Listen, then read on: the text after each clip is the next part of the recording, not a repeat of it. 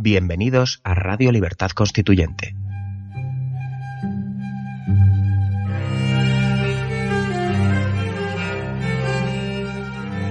Están escuchando Radio Libertad Constituyente con don Antonio García Trevijano.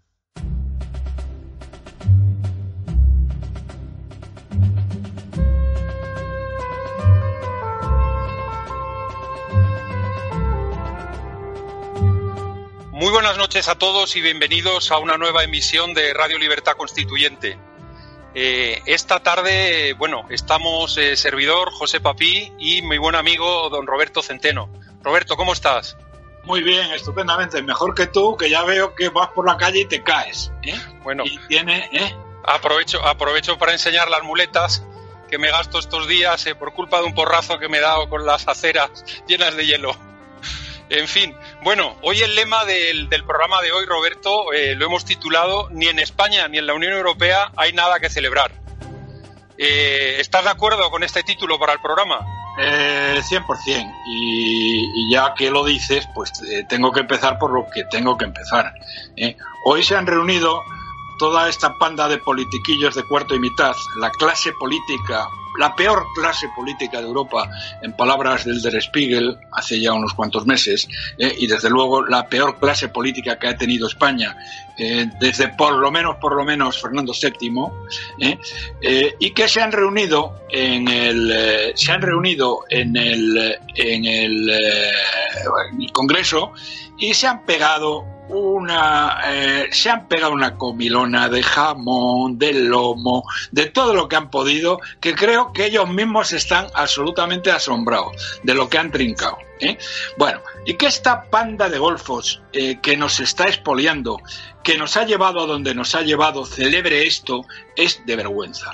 Y entonces quiero aprovechar, lo he dicho ya en varias ocasiones, el otro día en la conferencia eh, que di con don Antonio en la, en la Facultad de Ciencias de la Información, lo dije, pero lo vuelvo a repetir otra vez, porque es que la gente no se da cuenta la gente como lo que ve es un poco lo que tiene en este momento y ahora evidentemente tenemos más de todo porque la civilización ha crecido, ahora hay teléfonos móviles, antes no lo sabía, hay televisiones de plasma, antes no lo sabía, hay trenes de alta velocidad, antes no lo sabía, etcétera, etcétera, da la impresión de que estamos viviendo eh, mucho mejor y que esto es debido precisamente a esta panda de golfos de la transición.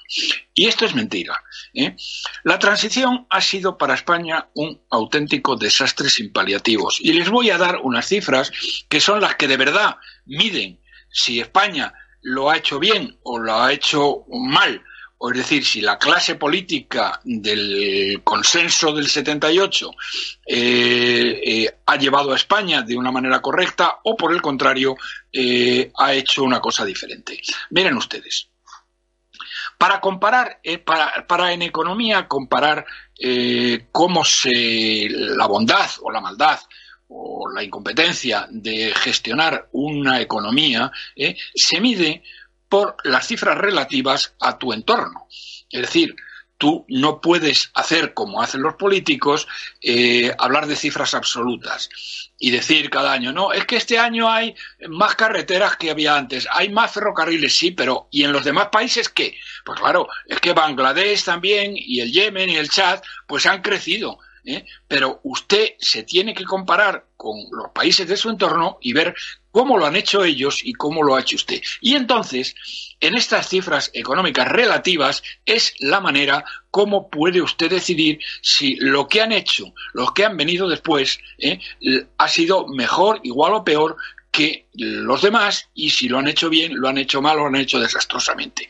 Bien, ya les adelanto que el régimen del 78 lo ha hecho desastrosamente.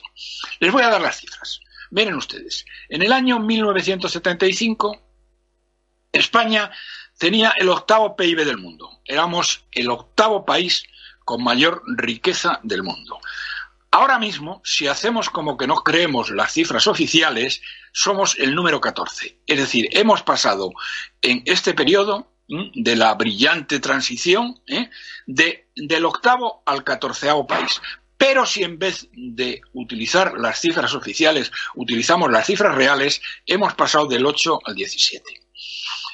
Bien, en el año 1975 España tenía una renta per cápita que era el 83% de la renta per cápita de los países que entonces componían lo que se llamaba la Comunidad Económica Europea, lo que hoy es la Unión Europea, pero que eran los países que entonces eh, formaban parte de esta unidad y que son hoy día los países centrales. ¿eh? Bien, pues la relación con estos nueve países, el PIB de España, que era el 56% de estos mismos países en el año 1959, ¿eh? había ascendido vertiginosamente en el desarrollo de los años brutal de los años 60 y principios de los 70 hasta el 83%.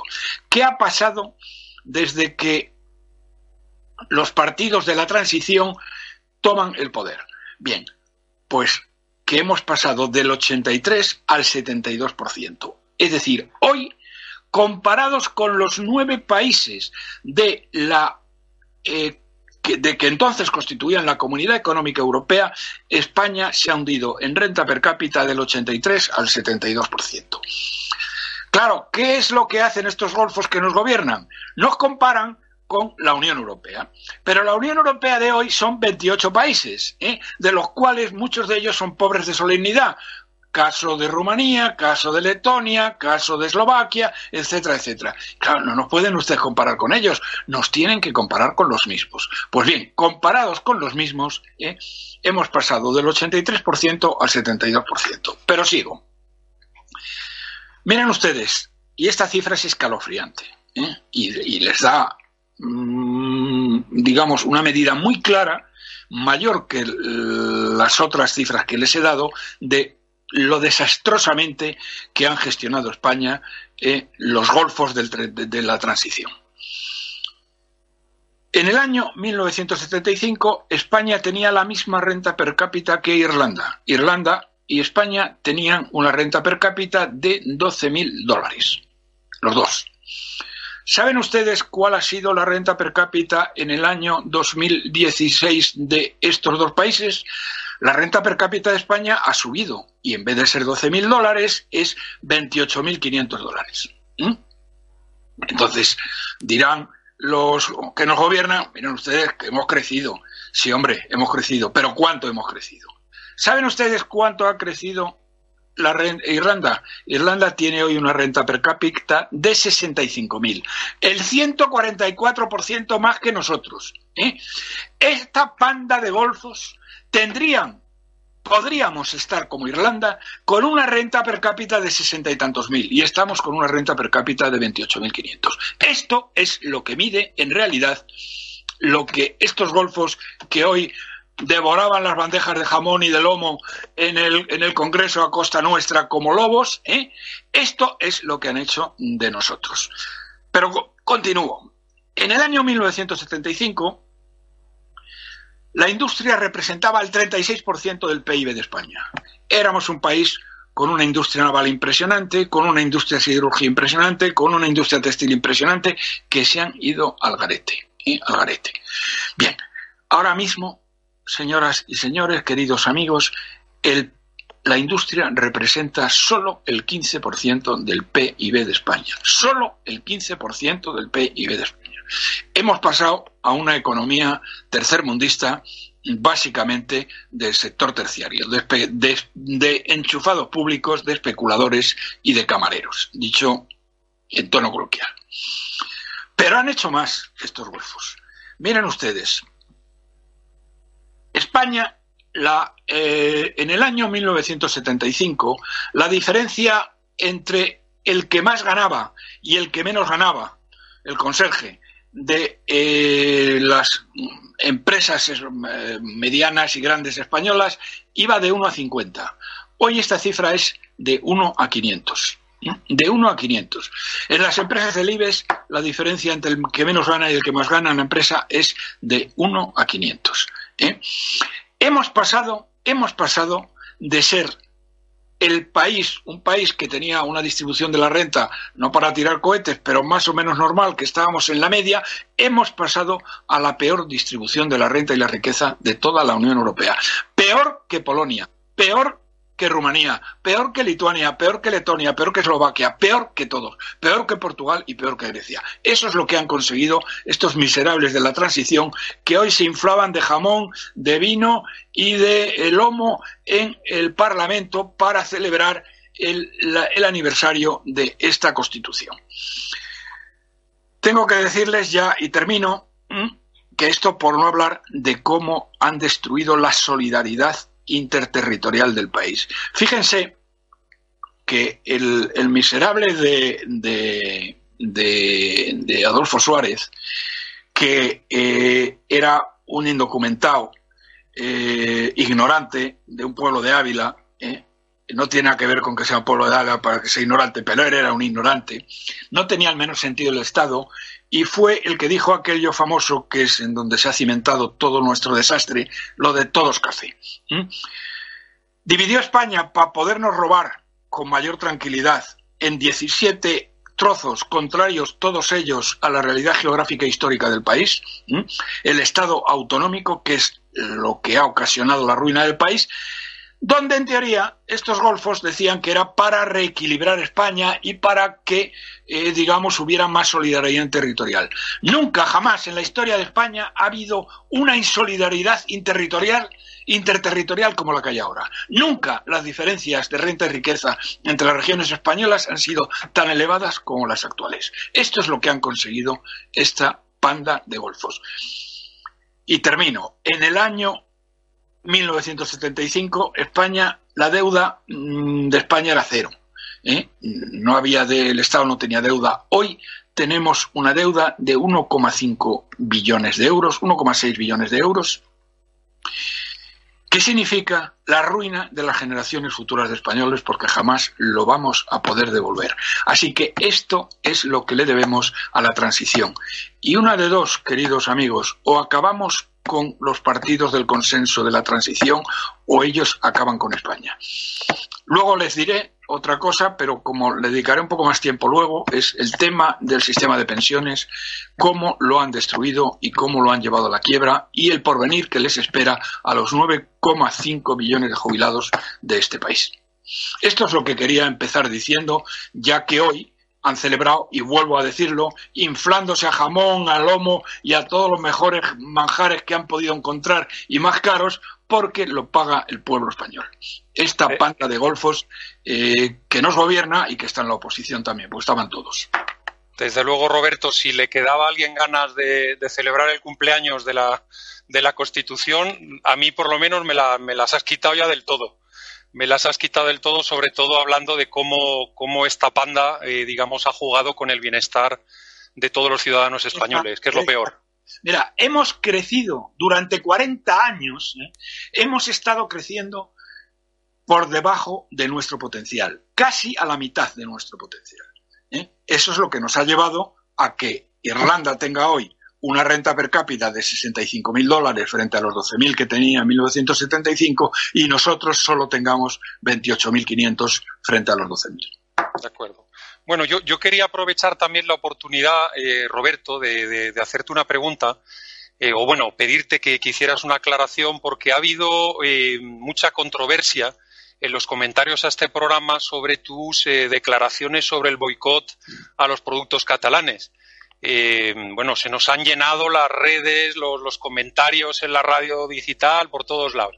Y, quiero ofrecerte la oportunidad de que puedas responder, ¿no?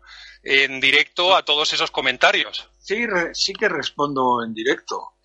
Yo les diría a todos aquellos que han criticado, eh, supongo que no todos han sido críticas, pero vamos, a todos aquellos que han criticado el que yo haya eh, llamado al boicot de los, productos catalanes, ¿eh? Bueno, ¿y por qué no critican, si critican que yo haga esto, por qué no critican el hecho de que desde hace ya casi 10 años se están haciendo en Cataluña, se vienen haciendo continuamente, financiadas con dinero público, campañas contra la compra para fomentar el boicot de los productos no fabricados en Cataluña? ¿O es que no saben ustedes lo que son estas campañas institucionales del compreu, no compreu? ¿Eh? Compreu productos de proximidad, como ellos dicen. No compreu productos de, mm, de eh, que se fabriquen fuera de Cataluña. ¿eh? Esto lo vienen haciendo. Y ahora estos tíos se van a desgarrar las vestiduras porque toda una serie de empresas que presumen de financiar a los independentistas, como el de Gallina Blanca, como el de Casa Terradellas, como el otro, el otro, el de más allá, los de Nutrespa, los de Colacao, etcétera, etcétera. Y ahora se van a desgarrar las vestiduras porque yo haga campaña, y otros, no solo soy yo, ¿eh? hagamos campaña para que no compren los productos de estos miserables que están, que queman nuestras banderas, que persiguen, que fomentan el odio a todo lo español. ¿eh? Y les parece fenomenal, les parece fenomenal que ellos lo lleven haciendo durante casi 10 años, el compreu, no compreu, y nosotros no digamos nada. ¿Qué pasa? ¿Que como buenos cristianos tenemos que poner la otra mejilla? Pues mire usted, no. ¿eh? Bueno, yo creo, yo creo que la, los comentarios eh, han quedado debidamente respondidos, Roberto.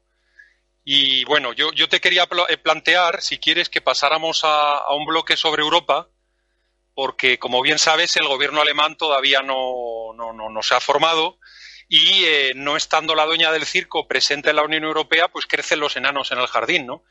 Y yo me he hecho aquí una pequeña chuleta, ¿no? Con todos los enanos que van creciendo y son, son tremendos, ¿no? Eh, por un lado, Juncker eh, se ha, ha, salido esta mañana con una propuesta de reforma de la eurozona una propuesta de reforma de la eurozona eh, eh, que, bueno, al no estar la jefa, pues algo tiene que hacerse en Bruselas, ¿no? Y eh, ha habido un comentario salado, salado de un diplomático europeo que no ha querido dar la cara, que ha dicho directamente que para qué está perdiendo el tiempo, que hay que esperar a que haya jefe y cuando haya jefe ya hablaremos, ¿no?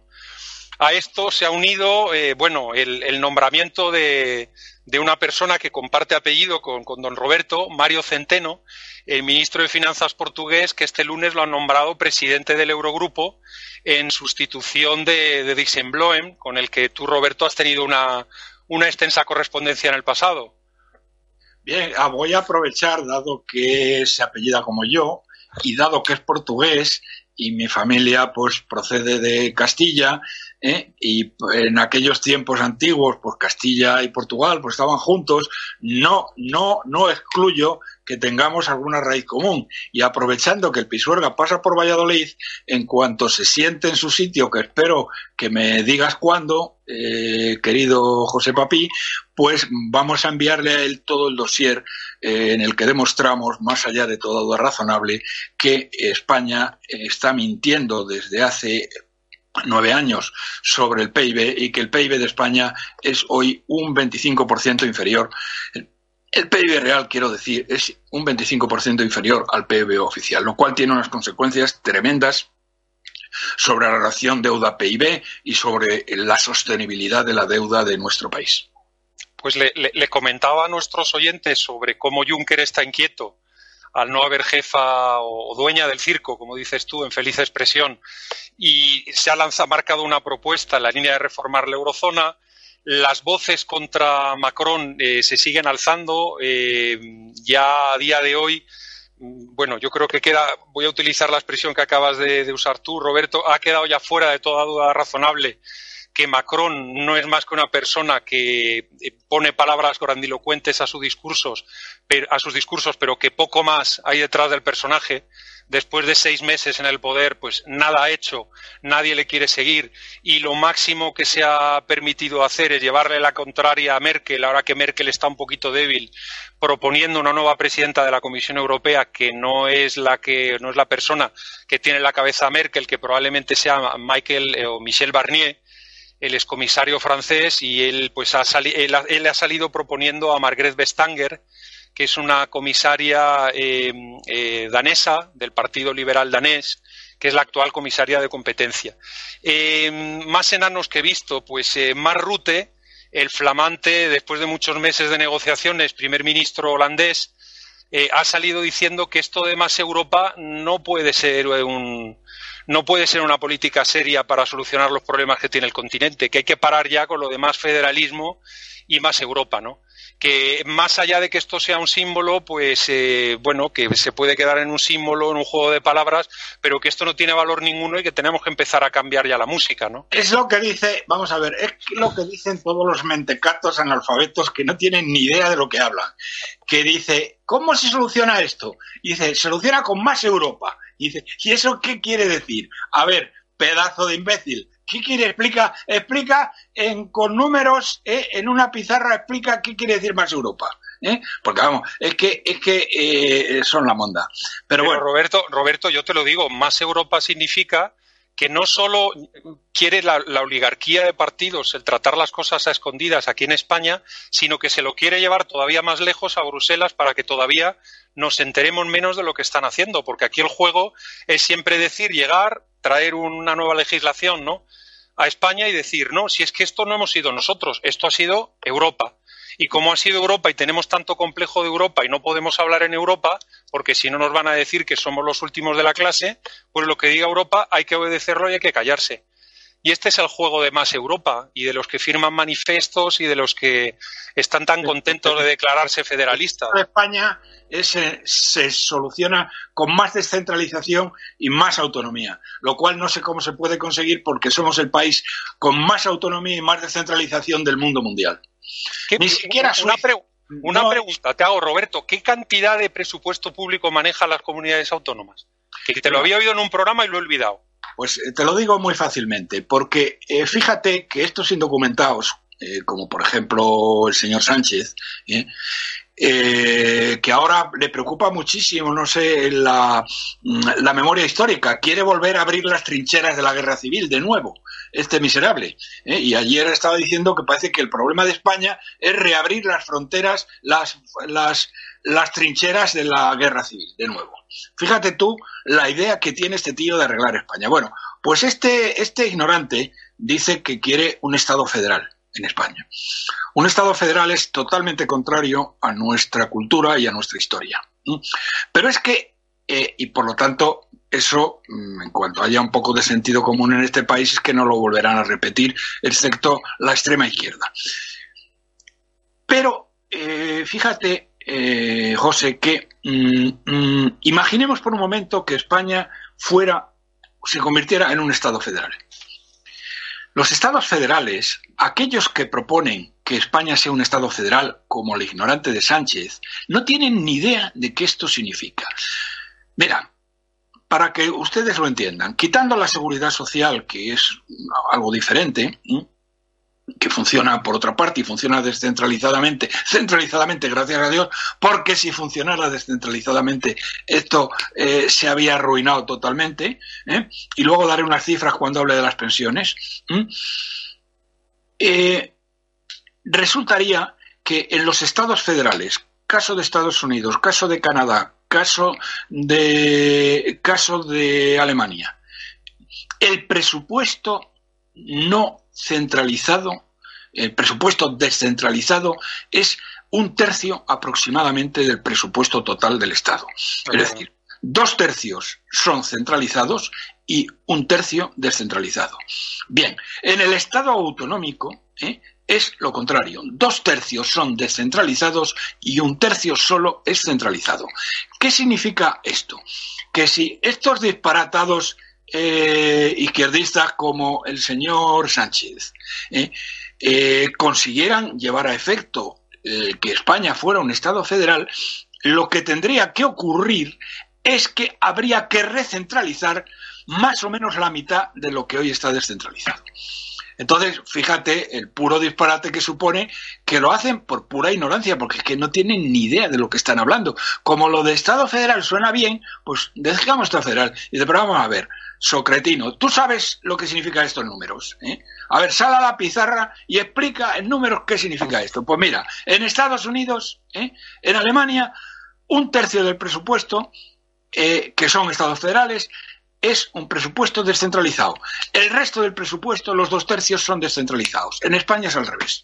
Y además, con una diferencia. ¿eh? A pesar de que un tercio del gasto en un Estado federal es descentralizado, hay un cierto control por parte del gobierno. Aquí no hay ningún tipo de control, no hay ningún mecanismo de control. Los el gasto descentralizado se lo gastan como les da la gana. Eso es lo que le ha permitido a Puigdemont y los demás delincuentes ¿eh? el tener probablemente 15.000 millones de euros en Suiza del dinero que les hemos dado, que les ha dado Rajoy, ¿eh? y que no han dado explicaciones ni se las han pedido de cómo lo gastaban ni a qué lo dedicaban. Y en parte de ellos lo han dedicado a llevárselo a Suiza para poder financiar mm, un eventual Banco Central Catalán. Y eh, ahora les permite vivir como rajar fuera de España. Pues he quedado, he quedado perfectamente respondido, Roberto. Muchas gracias por tus palabras. Bueno, yo voy a hacer nada más dos pequeños apuntes de, sobre la, vamos, en el, en el, marco de la Unión Europea que creo que pueden ser de interés.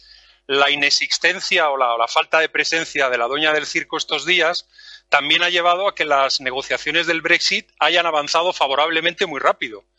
Y de hecho ya hay un documento preliminar, un documento borrador de 15 páginas, donde parece que ya todas las partes empiezan a decirse el si quiero. Eh, los ingleses se han avenido a, a pagar la factura no hasta el marzo del 2019, sino hasta diciembre del 2020, que es cuando termina el periodo de siete años de perspectivas financieras, porque si nuestros oyentes no lo recuerdan, el sueño más salvajemente erótico de Stalin, de con sus planes quinquenales, está superado con la Unión Europea, que tiene planes a siete años. Entonces, el plan a siete años de la Unión Europea en curso finaliza el 31 de diciembre del año 2020.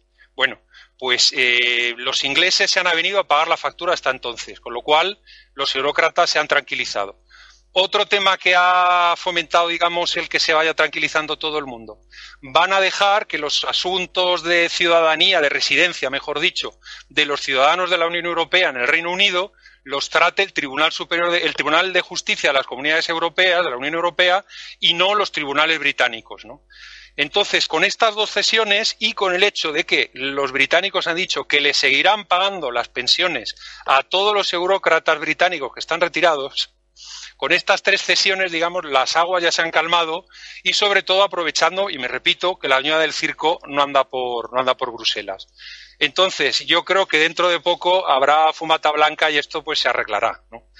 Y bueno, un segundo apunte que quería hacer es que el otro día, en el último programa que compartimos, eh, Roberto y yo, yo hablaba de que los socialdemócratas alemanes le habían dicho a, Merkel que Nanay de la China hacer una gran coalición.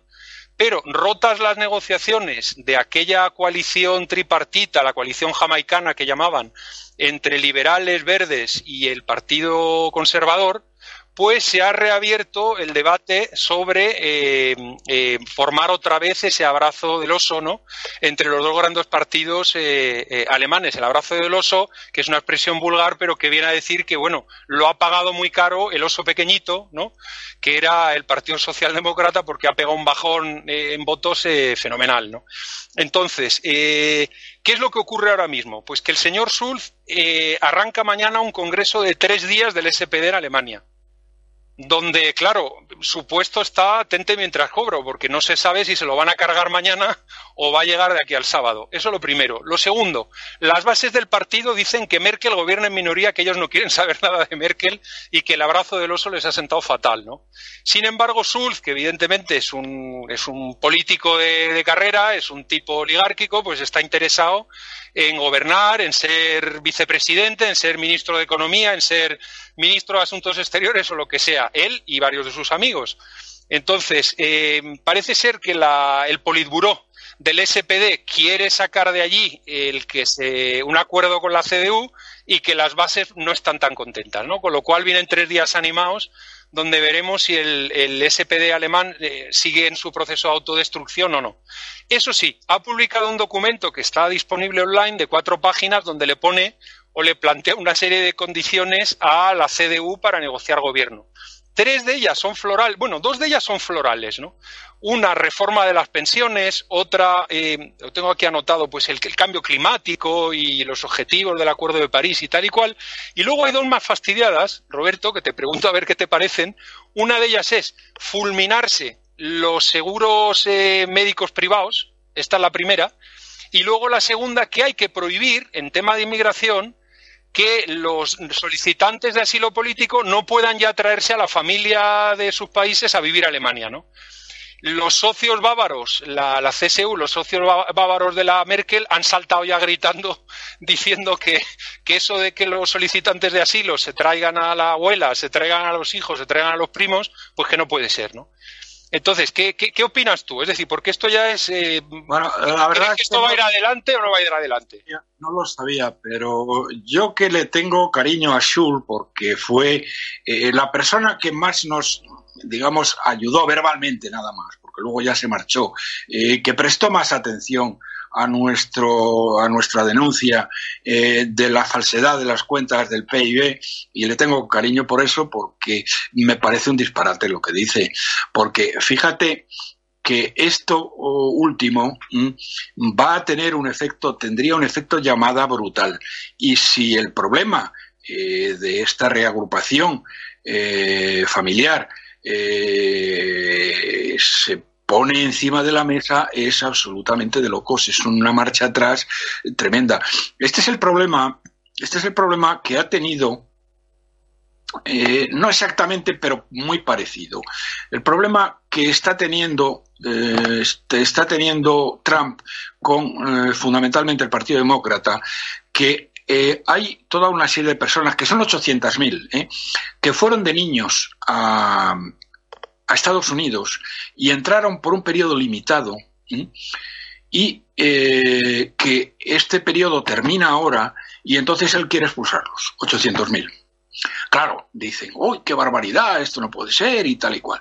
Pero ¿cuál es el problema? El problema está, el problema tal como se lo plantea eh, Trump, dice, no, el problema no es solo los 800.000, que ya es una cifra verdaderamente considerable. El problema es que si aceptamos estos 800.000, se va a producir un efecto llamada ¿eh? sobre los países eh, fundamentalmente latinoamericanos ¿eh? y vamos a acabar teniendo no 800.000 sino 30 millones más y eso no nos lo podemos permitir. Entonces, él está manteniendo el tema muy duramente. Luego hablaré de, ello muy rápidamente porque creo que se nos está yendo el tiempo, pero me parece un disparate por parte de Schul y lo de los seguros privados. Oiga usted, yo no sé si he entendido bien lo que has dicho, Pepe, pero si lo que estás diciendo es que yo no puedo contratar con Mafre o con Adeslas o con Asisa, o... Asisa un seguro privado, ¿eh? Mm, me parece, eh, me parece eh, una restricción de la libertad personal verdaderamente brutal y me parece que eso entra en el, en el ámbito ya de la locura. Entonces, no solamente está loco el señor Sánchez de hablar de las cosas que habla, es que parece que Schul también eh, está en lo mismo. Mm, yo supongo que eso no lo van a aceptar los del CDU. yo lo veo, yo lo veo muy complicado también. Pero bueno, en fin, comentarle a nuestros oyentes que se reabre un periodo, digamos, de debate en la política alemana. Ya llevamos desde el mes de septiembre, desde finales de septiembre, sin gobierno en Alemania y esto pues lo estamos notando y sobre todo en lo que es el funcionamiento de la Unión Europea, al que le quedaba la más mínima duda de qué es la Unión Europea, quién manda la Unión Europea, pues en fin, es que esto, esto ya no se puede discutir. Yo espero que ahora empiecen a estudiarse doctorados, a escribir tesis, a publicarse artículos, ¿no? Que demuestre que ya los datos ya confirman, ¿no? La, la realidad de una manera palpable. En la Unión Europea manda un país y punto. Y eso es lo que hay. Fíjate, de todas maneras, que esto a Mariano le viene de cine, ¿eh? Porque eh, ha preparado unos presupuestos que no hay por dónde cogerlos, como siempre, pero que claro, la situación es verdaderamente dramática, porque es que llevamos ya, es que lleva el tío ya siete años incumpliendo sistemáticamente los compromisos de déficit, endeudando a España de una manera brutal. Y claro, eh, este tío ha mandado a Bruselas unos papeles absolutamente infumables, pero en Bruselas, como no está la dueña, no hay nadie que sea capaz de decirle a Mariano que se meta los papeles por donde le quepa, porque eso no se lo traga ni el más tonto. Entre otras razones, porque no hay nadie en Bruselas que pueda poner ahora mismo en peligro eh, tú imagínate que Bruselas dijera que no se tragaban los presupuestos de Mariano, como mm, ocurriría si la dueña del circo estuviera en su sitio. ¿eh? Eso representaría mm, una vuelta de tuerca terrible para España ¿eh? y eh, unas dificultades muy, muy serias para seguir endeudándonos brutalmente como lo estamos haciendo. Entonces, Mariano tiene la suerte de que eh, Merkel no está operativa y, por lo tanto, nadie tiene capacidad para pegarle un capón a España y decir, mire usted, esto mándeme usted otra cosa porque esto no se lo cree nadie y pensará que somos tontos. Así que en ese sentido a Mariano le viene bien y a los españoles nos viene muy mal porque esto significa más deuda para nosotros y el que no se tomen medidas adecuadas. Y dicho esto, si te parece, voy a hacer ya un breve. Eh, tenía pensado hablar más, pero mm, por lo menos voy a mencionar tres cosas y voy a referirme un poquito a la más importante. Miren ustedes, con toda esta historia de Cataluña, lo que está ocurriendo es que la gobernación de España está dejada de la mano de Dios. Rajoy no se está ocupando de los problemas esenciales que tiene el país. Ahora mismo las pensiones están quebradas y, se están manteniendo gracias al endeudamiento. Fíjate lo que supone que las pensiones de un país se estén manteniendo solo y exclusivamente gracias al endeudamiento. Por otro lado, el sistema eléctrico, ¿eh? que es un auténtico desastre cómo está gestionado, porque los distintos ministros de industria que ha tenido Mariano es que no tenían ni idea del tema. ¿eh? El último, que es Nadal, ¿eh? yo creo que no sabía que energía se escribía sin H. ¿eh? Bueno, el resultado de todo esto... Que... Habrás, habrás, habrás oído el, el tirón de orejas de Bruselas a España con el tema del autoabastecimiento energético. Bueno, vamos a ver. Yo, además, voy a, decir, voy a deciros una cosa y, me voy a tirar el farol aquí delante de vosotros. Bueno, les van a subir el recibo de la luz estos canallas un 28%, porque Mariano no se ocupa del tema. Y el no se ocupa del tema significa que se mantienen una serie de subvenciones y una serie de, mm, digamos, de mal funcionamiento del sistema brutal. El 28%. Tenemos la energía eléctrica más cara de España. ¿eh? ¿Se preocupa Mariano de eso? Para nada. ¿eh? Hay una bueno, luego hay una sequía, la mayor sequía de nuestra historia. ¿Se preocupa Mariano de eso? No se preocupa para nada. Miren ustedes, cuando en España había sequía en tiempos de Franco, se hicieron todos los pantanos posibles. Y además también Franco, el malhadado Franco, ¿eh? hizo el trasvase Tajo Segura. Cuando ha habido problemas de sequía aquí, se ha planteado ya en la transición, se ha planteado el trasvase, que no voy a entrar en ello, se ha planteado el trasvase Ebro-Murcia, Ebro-Segura. Mm.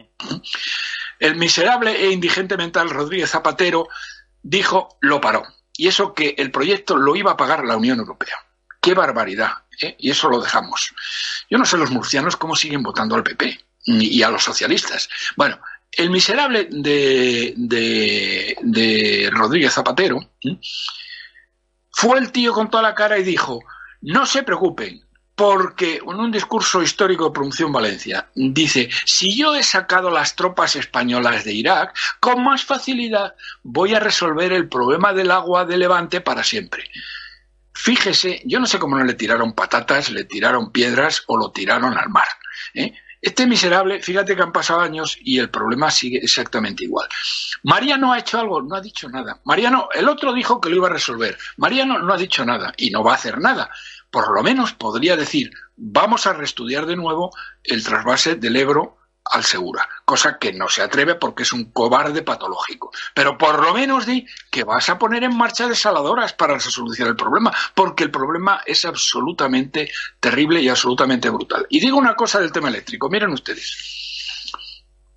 Uno de los males de nuestro sistema es que eh, hay unas subvenciones brutales a las energías renovables, que no están justificadas, porque hoy al día en día las energías renovables ya no necesitan ninguna eh, subvención. Concretamente, la energía fotovoltaica que se está pagando a 400 euros megavatio hora, ¿eh? cuesta 35 euros por megavatio hora. Yo vivo en una casa de pisos en Madrid, pero vivo en el ático y tengo una terraza lo suficientemente amplia y voy a instalar, ya se lo digo a los señores del Ministerio de Industria, a ver si tienen lo que tienen que tener, voy a instalarme unos paneles fotovoltaicos y estos paneles fotovoltaicos significan que puedo generar el 80% de la energía que consumo, eléctrica que consumo, a mitad de precio del recibo de la luz. Eso está prohibido. Porque son tan canallas. Tú fíjate, es que el, el tema es que no hay por dónde cogerlo. Es decir, nos ponen la luz por incompetentes al precio más alto de Europa, al precio más alto de Europa. Les van a subir a ustedes eh, dentro de unos días eh, la electricidad un 28%, el recibo de la luz. Bien, y a la vez te prohíben que tú puedas montar tu propio sistema para autoabastecerte. Bueno, es que esto es de jugada de guardia. Esto es eh, un poco como ocurría en la India en un momento determinado que Inglaterra les prohibía que hilaran, les prohibía las ruecas para que no hilaran ellos lana porque quería que la importaran de Inglaterra. Bueno, es el colmo de los colmos. ¿Cómo estos miserables, estos canallas que nos gobiernan, te suben el precio de la luz más que nadie en Europa y te prohíben simultáneamente el que tú instales células fotovoltaicas, paneles fotovoltaicos, para bajarte el precio de la electricidad, que los hay ya por toda Europa. Incluso donde más hay es en Alemania y en Austria, y que no son países muy soleados precisamente. Bueno, pues que sepan ustedes ¿eh? que un servidor los va a instalar. Y a ver si tienen narices, ¿eh? ¿Eh? para venir a quitármelo, porque desde luego nos veríamos las caras no solo en los tribunales en España, sino también en los tribunales europeos. Eso se lo garantizo. Así que que lo sepas, querido Nadal, yo voy a instalarme papeles fotovoltaicos y a ver si tienes lo que tienes que tener para venir a quitármelos y a multarme. Bueno, y quien sea, eh, dejamos algunos temas en el tintero Sí, vamos a dejarlos porque ya no tenemos tiempo. No tenemos mucho tiempo. De, las pensiones. Únicamente.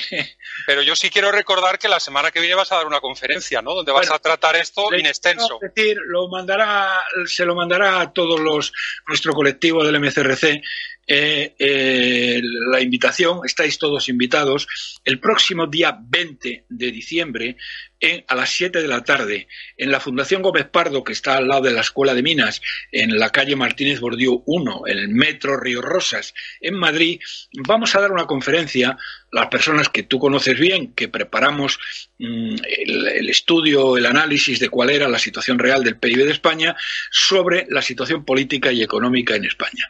Así que estáis todos invitados. La asistencia naturalmente es gratis ¿eh? y podéis entrar, pues eh, todos los que vengáis seréis bienvenidos. ¿eh? El pro, repito, próximo día 20 a las 7 de la tarde en el Salón de Actos de la Fundación Gómez Pardo de la Escuela de Ingenieros de Minas de Madrid. Estupendo, Roberto. Bueno, yo, yo sí quiero aprovechar nada más 30 segundos y, bueno, tras la larga conversación que hemos tenido fuera de antena, para mencionar que, bueno, yo por lo menos personalmente sí tengo algo que celebrar hoy, que es el 100 aniversario del nacimiento de mi segundo país, que es Finlandia. Con lo cual, bueno, ese, la verdad es que tiene mala uva que coincida con el aniversario de la Constitución del 78 pero bueno, por lo menos en casa nosotros sí estamos celebrando el nacimiento de, este país al que, al que le tengo tanto cariño. En fin, nos hemos quedado con algunos temas en el tintero, como hablar de algunos de los éxitos que, Trump está teniendo en Estados Unidos, eh, la rebaja fiscal que ha pegado, eh, el tema de cómo el Tribunal Supremo le ha dado finalmente la razón en, en aquella en aquella orden ¿no? que, publicó eh, sobre la inmigración cuando fue nombrado presidente, pero en fin, se nos ha acabado el tiempo. Espero que hayáis disfrutado del programa. Roberto, muchísimas gracias por tu intervención, como siempre. Gracias a ti. Venga, y un abrazo a todos y, muy buenas noches. Gracias y en fin, un abrazo.